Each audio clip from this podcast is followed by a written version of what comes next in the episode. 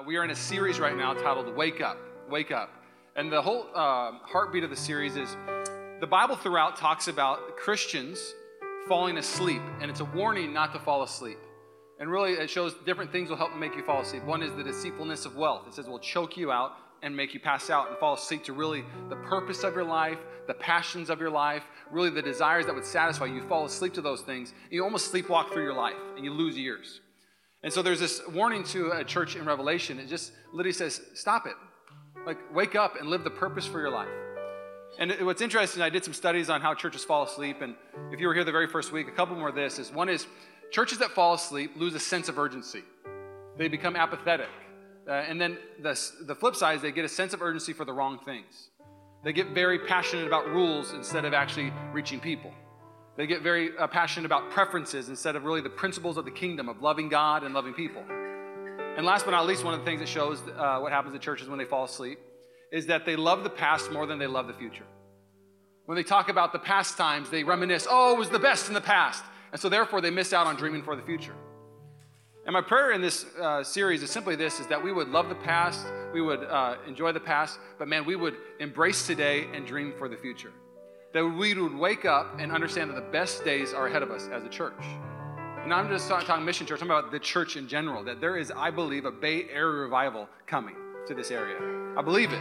I believe we're going to be a part of it. I believe God's going to breathe on the churches. I don't think it's going to be just one church. I believe it's going to be churches plural. There's too many people. Uh, last time I checked, 10 million people, people in the Bay Area. This seat's about 275. We're a little dipped, I would say.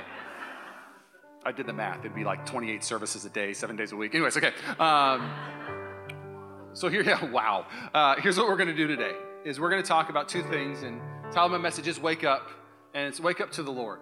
That'll make sense in a second, but you came to a special Sunday. You're getting a two for one. I'm giving two messages today because I want to teach on communion real quick. So for the next four minutes, I really want you to understand the heart of communion. We're going to uh, receive communion together before I go to my message. But I don't want it to be some cavalier thing where you grab the cup and grab the bread and you chew the bread and drink the cup and be like, ah, I feel a lot better now. Thank you, Jesus. But I want you to understand the cost of what even communion represents. And for looking at history, you can look at history in different parts, and different ways to break down history. One way we look at history in America is just wars the Revolutionary War, then the Civil War, World War I, World War II, and that signifies different eras in our uh, nation's history. Well, in the Bible, I want to use a, a bent of looking at food to break up history. How's that sound? Any foodies in the house? Yeah. 10 foodies. Let's go out to eat together. You know, talk about our favorite restaurants. And here's why because the Bible shows that Jesus is Lord of the feast. In Genesis, there's this moment. It's the first meal that I'm going to talk about. There's five meals that really signify the history of the Bible if you want to look at it this way. And theologians will break it down this way at times. The first one is in the garden where they enjoy the apple. They get sold on a bill of goods to eat this kind of meal, and they uh, bite in the apple, the female does, and then the guy just stands there apathetic. Oh, what are you doing? Oh, and she eats it, and he's like, oh, okay, I'll do it too. Um, there's a sermon in that, but we'll do that some other time. And they blow it for everybody. Where we were built to live, we get kicked out of it, and then Jesus is, of course, coming to restore it, and he died on a cross, and we're going to have a new heaven, new earth. So the first meal is the Garden of Eden. Second meal is found when the Israelites leave uh, Egypt. So God comes to Pharaoh and says, Yo, let my people go. Uses Moses to communicate these things and says, You don't let my people go. WWE, I call it the WWF because that's really what it was. The WWE SmackDown will come on Egypt, basically, okay? My paraphrase, okay? Like, that's in the Bible? No, it's a paraphrase. Seven plagues. Don't mess with my people. You stop messing with them, or I'm going to mess with you. Don't start nothing, there won't be nothing, kind of that kind of thing, okay? Well, Pharaoh's heart gets hardened over and over again, and he does not release them in the way that they should. And so on the last one, he goes, You can go. But then he comes and chases them. And of course, they go through the Red Sea, and then the Red Sea closes, and God defeats the enemy. But after that, there's two things that happen. Is one is before that happens, the last plague, it's it's the most powerful one, but also the most upsetting one. It's where God says, Okay, here's the deal. Go have a meal, take a lamb, put it on the doorpost. It's called the Passover. And uh, the theological term is propitiation. Basically, you take the lamb, put it on your house, and the wrath of God will pass over your house because the blood of the lamb, the blood of Jesus, is over our house. So the wrath of God does not touch us. The grace of God touches us. How good is that? Come on now. And so they have the Passover. And after they go through there, they, the God instructs them, hey, every year have the Passover. Remember what I did for you. I'm the one who rescued you, I'm the one who brought you to freedom. So there's your second meal. Third meal is the Last Supper. It's Jesus. He's on the scene now. He's lived his ministry, he's with his disciples, and he simply says, Hey, I'm about to go die for you. About to go pay a price you can't pay. And he breaks down the cup and the bread, and he says, When you guys come together, I want you to remember what the bread and the cup represent. It's a powerful moment with his disciples. He's telling them, I'm going to go experience a pain that you can't experience, pay a price you can't uh, pay. And every time that you eat now, I want you to remember what this signifies. The fourth meal is communion. The church introduces this thing called the communion to re- remember the Last Supper. And the fifth meal, if you were here a couple weeks ago, I preached on uh, it's time to celebrate. And that's the banquet. That's the last, the fifth meal. You go through Genesis to Revelation, five great meals in there, okay? But communion. We're on the fourth meal in the timeline of the Bible. And communion, what it represents before we receive the communion, I want you to hear this real quick. Paul breaks it down in Corinthians because the, the, the church of Corinth was abusing uh, communion on a whole different level. They were using it to get drunk, they were using it to uh, wine and dine the elites, they were using it to be licentious and legalistic. They would even have a menage a trois. I'm going to say it that way. I, there's, there's no really good way to say it. They would have people come over and they would have hookups and have communion. That's what was happening in the church of Corinth. That is some messed up stuff, okay? So Paul comes in and goes, You are, I, you are doing more harm than good as a church. Knock it off. And how he fixes them doing more than harm and good is he readdresses communion again. It's interesting what calibrates the church. And Paul shows that communion will help calibrate your soul and calibrate the church. It'll get you back on the path, get you refocused again, because here's what it shows it shows you an opportunity. It shows you what Jesus did, so it reminds you, man, my, my God loves me. Paid a price that I couldn't have paid. He was broken so I could be restored. He came to earth as a man. He left the throne, hearing holy, holy, to come to earth to hear crucify, crucify. So Paul says, man, remember what it, what it signifies. But then he talks about remember what it, the promise of what comes with it. And the promise with communion in this little cup, I don't know how old this grape juice is, but you should be fine. Um, and the wafer, you should be good also. Anyways, the bread represents the opportunity of restoration. Says that this will be my body broken for you, so you could be restored. The Bible shows throughout Isaiah that by his wounds we will be healed. And I think a lot of Christians just don't walk through the opportunity. We, we, we start to become ones that struggle instead of just surrender and receive the blessing. So when you receive the bread today, understand the opportunity you have today.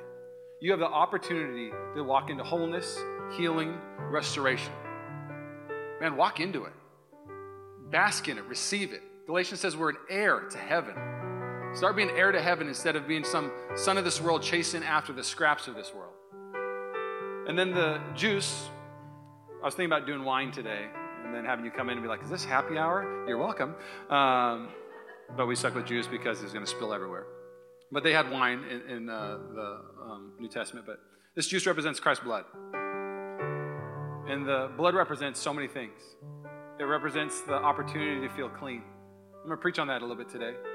I feel like a lot of people in the church, they don't know how to feel clean again. Guilty conscience, shame, we do, we do different ways in how we deal with our shame and our just feeling unclean. Maybe sometimes we try harder. We stay away from things that make us feel uh, unclean. But man, right here, this is your answer Jesus. He's the only one that can make you whiter than snow. He's the only one that can literally renew something broken and bring something from death to life, from cursing to blessing. This represents blessing. So I'm going to pray, and then I'd love for you to receive the bread and the cup. And the instructions are very simple from Paul, but one is you should ask for forgiveness. All of us got something we need to ask forgiveness for. Some, all of us got something to work on. And then after you ask for forgiveness, you should repent in the sense of you should decide to do something different in your life that would honor the Lord. You should turn away from the world and tor- turn towards a heavenly rhythm. And just say, Lord, as I receive this, man, I declare today that I'm going to love people better today. I'm going to love better this week. It's amazing when you just receive communion, you eat the bread and drink the cup, you just kind of just goes by. But man, if we start receiving communion with the posture and the importance that the Bible shows us, man, it will get us ready for the greatest banquet of all time. Does that sound good? I'm going to pray. Lord, thank you for what communion represents. We thank you for you're the Lord of the feast. Uh, Lord, I love that you are the one that shows us that where we eat and who we eat with will affect our life. what we eat will affect our life. And you show that the bread of heaven, that you are the bread of heaven, that you are the one that satisfies our soul, that we can eat and eat from this world and we'll be just as empty. But man, once we just eat a breadcrumb from heaven, it can change our life. So, Lord, may we remember today, but may we also dream today for the future. Oh, we love you. Everybody said? She's going to play for about another 30 seconds to a minute. Feel free to pray. If you're with a friend, feel free to pray with them, and then receive the bread and receive the cup. And then I'm about to throw down and preach. Here we go. I'm going to finish with this and I'm going to pray and then we'll go to the message. Timothy Keller says it best. There's this interesting verse before I uh, quote Timothy Keller. There's an interesting verse in the Old Testament. It's in Zechariah, I believe, chapter 3. And he's having a vision of Joshua. Joshua is one of the greatest men in the Old Testament. He was a prophet, he was a high priest, he was amazing. He's the one who led the people into the promised land. And Zechariah has a vision of Joshua, and it says that he's in front of the Lord and he has this dirty robe. And the Hebrew word actually says that the robe is so dirty that it's urine and excrement on his robe. And it's a fascinating study. Theologians have studied this chapter for so long because it's one of those ones where the Lord is trying to show us. You see this throughout the Old Testament. That the greatest men and women in the Bible that lived to the highest standard that they could still fell drastically short of the standard of the greatness of God and the purity of God.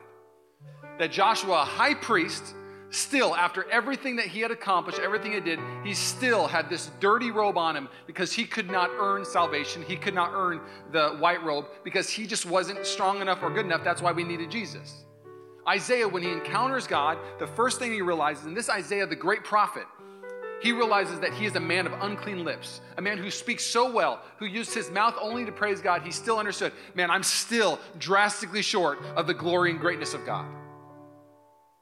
And Timothy Keller says uh, this very simple You are more, way more sinful than you ever dare imagined.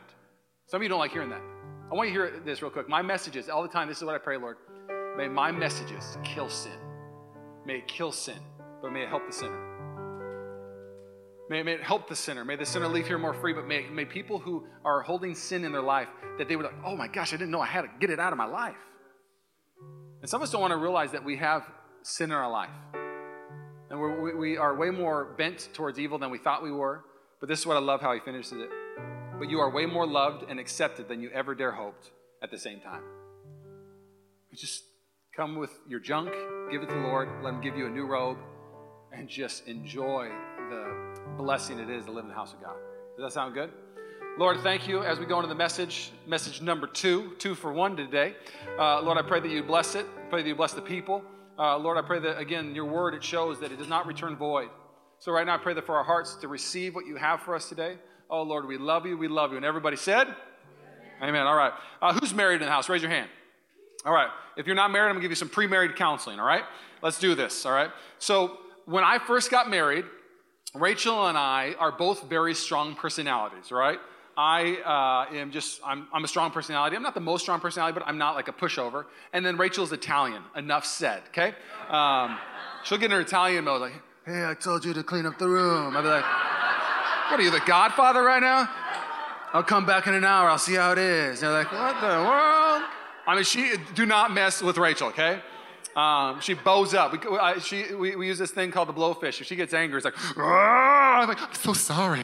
Um, I'm just kidding. I, I don't get scared. I'm like, what? What now? No, not at all. Okay, anyways. So Rachel and I get married. And when you first get married, you try to figure out how this is going to work. How are we going to fit? How are we going to roll together? What are the rhythms of our marriage going to look like? And let me just ask you this question Have you ever seen anything work really well?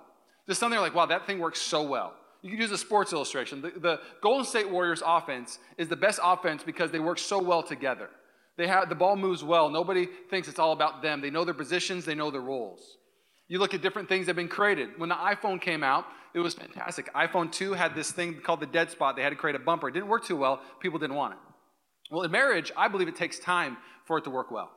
And there has to be things that you have to understand. They're biblical principles. When Rachel and I first got married, we were negotiators, all right? You just would negotiate everything. So when we first got married, we moved into our apartment. I wanted to put this poster above our bed. Go put it on the screen right here. Come on now. Come on. Come on. It's six feet long. I said, yo, MJ's the man. We're going to put him right above the bed. And it's the wings. It's one of the greatest posters of all time. And Rachel looked at me and said, no. And I was like, well, hold on. I'll let you put your uh, paintings on the wall in the living room if you put this up. She's like, no. Just so you know, it's never been up in our house yet. That pray for me one day, okay? So we negotiated, and I failed in that negotiation, okay? Then we uh, uh, keep going on, and we're talking about having kids now. You can take that poster down, that's gonna be distracting. Shout out MJ, I pray for you every day, bro. Um, he's gonna get saved. MJ's gonna get saved. Okay, anyways, uh, then we start doing vacations. And then we start uh, talking about kids. And it's interesting, when you get married to somebody, you've had names picked out before you met the person sometimes. And so for me, I said, hey, babe, you know, I, I want to name our son Michael Jordan Johnson, okay? um, and, and it was short for MJ, you know, and um, when he makes a three, MJ for three, you know, or if he's in a play, MJ did a great job today. Either one I'm fine with, okay? Um, Rachel loves plays, I love sports, and it works, okay? So she goes, okay, I'll let you name our son MJ if we can name our daughter Hero, okay? And uh, uh, again, Rachel, where does Hero come from? She is a Shakespeare fan. It is a, uh, I guess, a girl in a play who's an amazing character in one of the Shakespeare plays. She went at UCLA, studied abroad, loved Shakespeare, and I was like, you know what? Our kid doesn't need to be named Michael Jordan. Never mind. Never mind. All good, because I'm not naming my daughter Hero. Boom. Vetoed. Throw them both out. Back to square one. All right? So we negotiated. And finally, we landed on, I don't, I don't mind sharing it. I, am excited to name my son JJ. If the Lord willing, we have a son, I want to name him JJ, okay? JJ Johnson for three, okay? Um, also, JJ Johnson loves the Lord. He's a good kid, but he's going to make threes. Anyways, okay. Um, so, negotiation for the first year happened all the time. And if I'm being honest, it wasn't good. It was terrible. It was always a fight. And then even when you won the negotiation, like on vacation, well, I want to go golfing. Well, I want to go drive to the top of the volcano. Well, I want to do this. And you try to do this 50-50 negotiation. And don't get me wrong, we had a great first year, but it just was something that always came back and always kind of ruined a trip or something here and there. And after the first year, we realized we are not called to be negotiators as spouses. We're called to be servants. And so Rachel really understood that now I am the leader, and whatever I want to do, we do. And it's fantastic. Just kidding. I'm kidding. I'm kidding. I'm kidding. Kidding. You guys laugh way too hard at that. Lord says, I'm the boss. No, not at all. So we became servants. And we found ways, to, uh, and if I'm being honest, it was weird. It was just uh, this Holy Spirit calibration. It was the Bible that really showed me, like, man, like, when my wife is having the best vacation, I'm having the best vacation. When my wife's having the best week, I'm having the best week. And she's realized when I'm having the best week, she's having the best week. And now we're not trying to get from each other, we're actually trying to bless each other. And we got this kind of, if I could be honest, we're kind of in this blessing competition. And it's one of the sweetest things to be in. And our marriage works really well because of it. And I want you to hear this real quick. A lot of you in this room, when you get saved and say yes to Jesus, I think a lot of us come as negotiators. You negotiate with God. God, okay, I'll do this if you do this. I'll do this if, I, if you do this. And the problem with that is that you don't have anything to negotiate with Jesus, Uh, no leverage, nothing. You negotiate death, and all he wants to give you is life. You want to bring these things into your life, and Jesus is like, no, I'm not, you are a follower, not a negotiator. I am Lord. They do studies in churches. I want you to hear this real quick. There's three different types of Christians in the church. And what I mean by that is there's three different seasons. The first one is when somebody gets saved, you understand grace. You realize that Jesus is your Savior. And so a lot of people start there. Jesus is my Savior. The second part in your growth as a follower of Christ is the Word of God that is alive and active, that Jesus became the Word of God, that, that, that became flesh. The Word of God becomes the authority in your life. No longer are you thinking of whatever is best. You are not an editor of the Word, you are coming in the authority of the Word of God. And then the last part of growing, it shows this, and you see this throughout you study, theologians show it, is that Jesus becomes Lord of your life. And again, the best way to put a picture is he becomes your father and you become an obedient son and daughter because you know daddy knows best. But the problem is, we got a lot of sons and daughters trying to negotiate with their father. A lot of sons and daughters trying to do their own thing, thinking dad doesn't know best. And so I have a couple points I want to share with you. And what I want to have happen today is that I would love for, for Jesus to become Lord of your life. Wake up and let Jesus be Lord, not just Savior, but let Him lead you let Him redeem you. Let Him take the things that you're not supposed to carry. So many Christians are trying to do things that only the Lord can take care of. And I'm going to show you a handful of stories. The first one is simply this the title of it is Jesus is the Lord of the storm. Let Jesus be the Lord of your storms. Stop trying to navigate the storm and ask God to do a little bit in the storm. Just give him the storm and let, let him do what he can do in the storm. Let's look what happens here. It's uh, found in uh, Matthew 14, 22, and 23. Turn your Bibles, you have them. 14, 22 through 23. It's one of the more famous stories ever in the Bible. It's where Peter walks on water. But again, I want to take a bent that maybe you haven't heard before and inspire you maybe to start surrendering uh, more than uh, worrying. Here we go.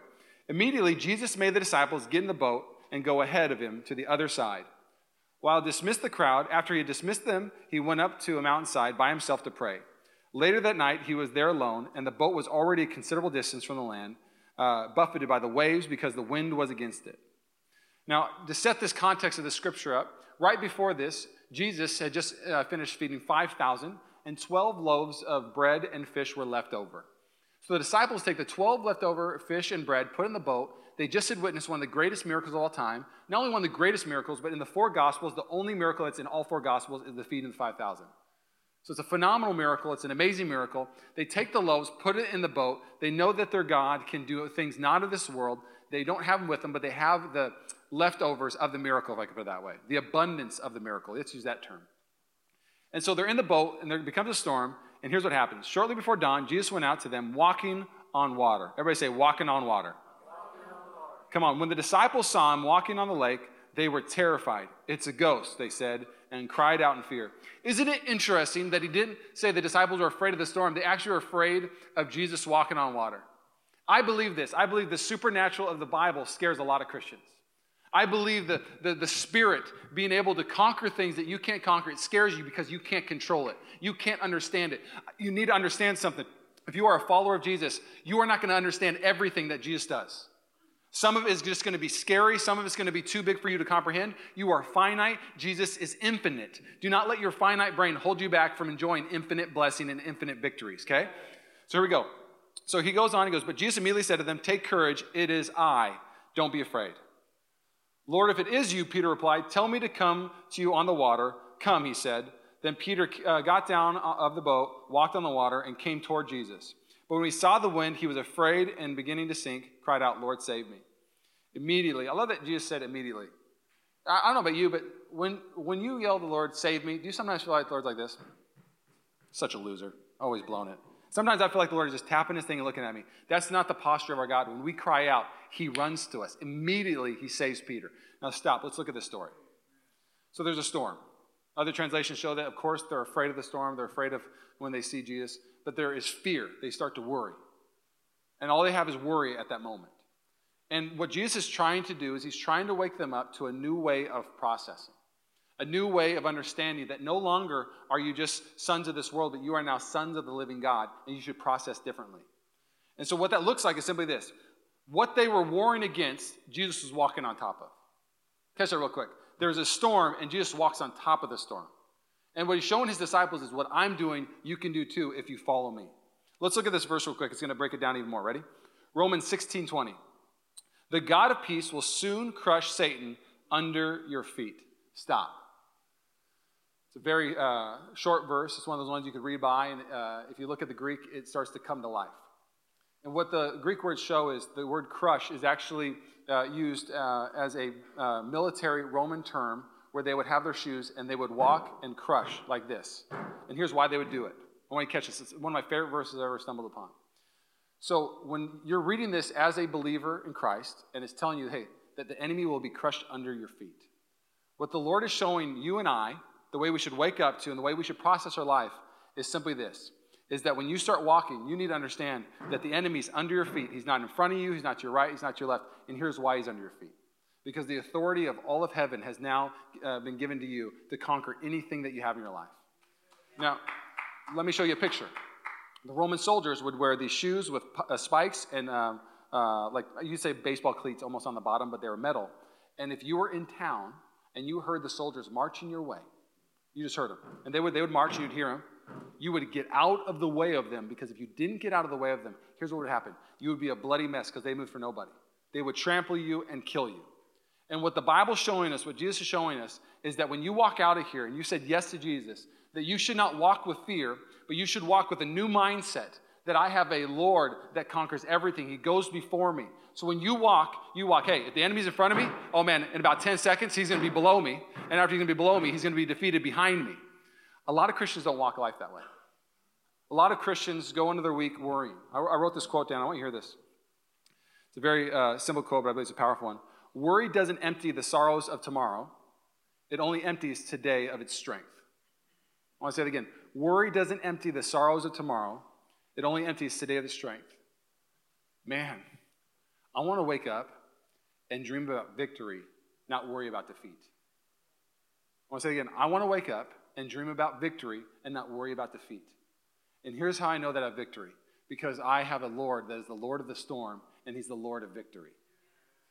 But man, if you just have a Savior that you think, oh, I hope I don't do anything wrong, and I know He saved me from, uh, from hell, but I don't know about anything else in my life. I know I'm saved from hell, but what about everything else that till I get to heaven? What does that look like? And what it looks like is, man, you can be somebody who walks different in this world and shows people victory. And I, I want to pray different. I want to love different. I want to steward the seasons different. Man, stop worrying and stop warring. Stop worrying, start warring. Another one would say, stop worrying, start worshiping. All right, they sound good. All right, let's go. go. Let's keep going. Uh, next one Jesus is the Lord of the mess. Lord of the mess. This is going to be a fun one. In Mark 7, there's these three stories back to back the 5,000 walking on water, and then this moment where they're eating. And the Pharisees come on the scene. It's, I'm going to read some of it. It's a pretty long scripture, but if you want to go home and read it, it's a phenomenal study. But Mark 7 says this One day, some Pharisees and teachers of the religious law arrived from Jerusalem to see Jesus. They noticed that some of his disciples failed to follow the Jewish ritual of hand washing before eating. The Jews, especially the Pharisees, do not eat until they have poured water over their cupped hands as required by their ancient traditions. Similarly, they don't eat anything from the market until they immerse their hands in water. This is but one of the many traditions they have clung to, such as their ceremonial washing of cups, pitchers, and kettles. So the Pharisees and teachers of the religious law asked them, Why don't your disciples follow our age old tradition? They eat without first performing the hand washing ceremony. Jesus replied, You hypocrites. Isaiah was right when he prophesied about you, uh, for he wrote, those people honor me with their lips, but their hearts are far from me. Their worship is farce, for they teach man made ideas and commands from God. Stop. God goes and say, For you ignore God's law and substitute your own tradition. Very simple thing, but basically saying, Hey, you're really close to rules, very far away from me. You can't follow rules and follow me. Follow me, and you get everything. You follow rules, you don't get me. And some people in the house, let's, let's talk about shame. It's a good topic in church. But let's talk about it, okay? Let's talk about when you sin and you don't want anybody to know about your sin. Let's talk about family stuff. When you something happens in your family, you don't want anybody to hear about your family things. I believe from the beginning of time, after Adam and Eve sinned, we've always been trying to find a way to feel clean and become clean. You got to think about it. Jesus didn't engage every conversation. So in Mark 7, they're talking about washing hands and talking about cleanliness, and Jesus not only engages with them, but he debates with them. It's one of the few times where he comes hard to the paint because here's the deal he wants to address a weakness in man and show them the only way they become clean is Jesus. And so let me ask you this question. Let's do a couple uh, ideas. How do you uh, become clean for yourself? What's your mechanism? Some people's mechanism when they become clean is simply this the only way that I know I can at least feel clean is if I stay away anything of Christianity. If I stay away from the Word of God, if I don't go to church, because when I go to church for some reason, I, I don't feel clean anymore. That's the enemy perverting the gospel and perverting church to make you feel disqualified instead of qualified. A lot of people, when they mess up, they stay away from church for a season because they feel like, oh man, if they found out. No, that's the opposite of what church is. The church is the place where the unclean come and become redeemed and whiter than snow. Second one is this when you mess up, are you one of the people that just tries really, really hard? Like, okay, I messed up. So for the next two weeks, I'm going to fast. I'm going to pray more in the morning. And then after two weeks, I'll kind of forget about my sin and I'm all better, Lord. Does that sound good? Thumbs up, sweet. And what you're trying to do is you're trying to wash yourself. You're trying to wash yourself through traditions. You're trying to wash yourself through your own man made ideas. And Jesus addresses and says, Man, I, I am the Lord of the mess. I am the Lord of the messy things. And best illustration I can share, and it's, it's very simple, but uh, who got the very first iPhone 1? Raise your hand. First iPhone, the very first iPhone. Who's my first iPhone adopters? A few of you. Okay, that's weird. I thought a lot of you would be. What were you doing? The Blackberry? Seriously? Okay. Um, do you remember Blackberry? It's kind of sad. It's like gone. It's like a paperweight now. But, anyways, um, I was a youth pastor making not a lot of money. It was a bad stewarding decision on my part, but I bought an iPhone 1. Okay. I was like, I'm going to save up all my money and I'm going to buy an iPhone. It looked like the coolest thing on the planet. So I bought the iPhone, and it's interesting when you have something brand new, unscratched, okay? You try to find the best case for it. You, you set it away from your food. Um, you, you don't want to drop it. It's, it's, like, it's like this like little gentle bird almost, if you will. Does anybody treat their phones like that? I'm a weirdo. Okay. Um, but let's be real. Another illustration, how about a car? If you get a brand new car, you park it away from cars. You know what I'm talking about. Now, let's be honest. If I like got a Tesla yesterday, tomorrow, or today, I love my Jeep. I don't. I, I want my Jeep. Um, but if I had a Tesla or like a Ferrari or anything I really like, cars that are super super nice, that I'd be like, oh my gosh, I would park that thing away from everybody. Nobody's dinging my baby. Okay. Um, it's just the way we process. Something happened along the way with my iPhone. Six months in, I dropped it a few times. It was beat up. I didn't care anymore about my iPhone. It was so dirty. It was it was a mess basically. Like I remember when I cracked the screen, I was like, this thing's a piece of junk. And it went from being this thing that I guarded and protected to this thing that I didn't care about guarding anymore. And I want you to hear this real quick. When Jesus saves you, you get redeemed. You are whiter than snow. And what I think the enemy tries to do to you is he tries to make you feel like you've been dropped too many times, that there's too many cracks in the screen. And why in the world would I care about living a life of purity? Why would in the world would I live a life of holiness? Why in the world would I live a life of faithfulness when my life already has been broken and cracked? And Jesus says, that's the problem. You think that you need only this. I can restore it and give you a brand new thing. And here's what's so interesting. When you realize that you have a um, propensity to just go, it's over, instead of saying, man, Lord, you're the Lord of the mess, because you clean up the mess. I want to honor when things are clean. This is a brand new white shirt, by the way. Um, I spill like crazy when I eat. But when I get a brand new shirt, I eat a little different that day. You know what I'm saying? I, I eat a little more uh, cautious. I, am more aware of my surroundings. Man, your calling is that white robe, and it's not dirty. Don't live like it's dirty. Don't live like it's a mess. Man, honor it. Walk differently. Live a different life because of it. I'm going to invite the worship team to come up. And I'm going to finish with this point simply is Jesus is the Lord of provision. He's the Lord of provision. So the first, the, the big three, he's the Lord of the mess, he's the Lord of the storm, and he's the Lord of provision. And the Lord of provision is in John 6, and to save time, I'm just going to paraphrase it. You can read when you get back. But basically, they have 5,000 people, and this is for anybody in the house that you feel like you just aren't enough. You don't have enough to give. Uh, maybe you're a father and you're like, man, I just don't have enough time to be a great dad, to be a great husband, to be a great follower of Christ. I just feel inadequate all the time. I want to be the best. I want to do the best. I just don't feel like I have enough to give to be everything I'm supposed to be. Shows in John 6 is very simple, but they're in a moment where they don't have enough. And Jesus is testing Philip, and he simply asks him, Hey, let's feed the people, Philip. What should we do? Why is the all knowing God asking Philip, What should we do? He's trying to train him to think differently. That you're now with the Lord, the Lord of provision. But here's Philip's answer. He simply says in John 6, he goes, Man, it would take eight months of salaries to just get these people a bite of food. I don't know how we're going to do it. And Jesus looks at him, and he, this is the question. He goes, What do you got? And I believe that's a question that everybody in this room want to hear this. What do you have? They find a boy that has a, a, just a few fish and a few loaves, and they say, we got, we got a few fish and a few loaves. I like to think that the boy gave it to him. It wasn't like Peter was like, Give me that kid. You know, I was like, Hey, kid, you know, mister, you know. Um, I like to think the kid gave it to him. He did, okay? There you go. Better story that way. So they take what they've got and they give it to Jesus. It's one of the greatest miracles. He multiplies it. And what I love is everybody eats as much as they want. And it's not as much as they need. I, I, in the church, there's this poverty mentality that, like, almost you're not supposed to enjoy the gifts from God. That's not the Bible. Now, if the gifts become bigger than the giver, then there's a problem. But Jesus multiplies what they have, and it's this amazing miracle. And I, I wrote a couple observations for you, real quick. For the Lord to be Jesus, the Lord of your provision, first one is this God cannot bless what you do not give him. There are parts in your life right now that you want God to multiply, you want him to bless, but you have not given him to him, so how can he bless it? How many prayers have you ever prayed if you're a father? Lord, I, I give you this part of my life as a dad. I, I need to be a better dad, and I give it to you. Help me be a better dad.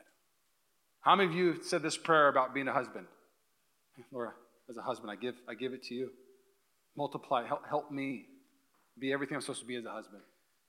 As a follower of Christ, how many of you said, as a follower, head to toe, everything I am, I give it to you? Multiply do more with it. You can do way more with my life than I can.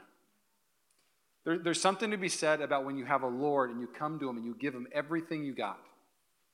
your finances, your worries, your friendships, your job, everything. Give it to God.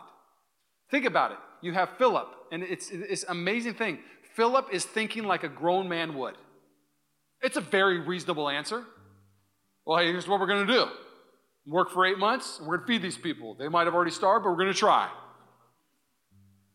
And Jesus is simply saying, Stop it. Start acting like a son. What would a son do? If there's no food in the house, what would a little kid do?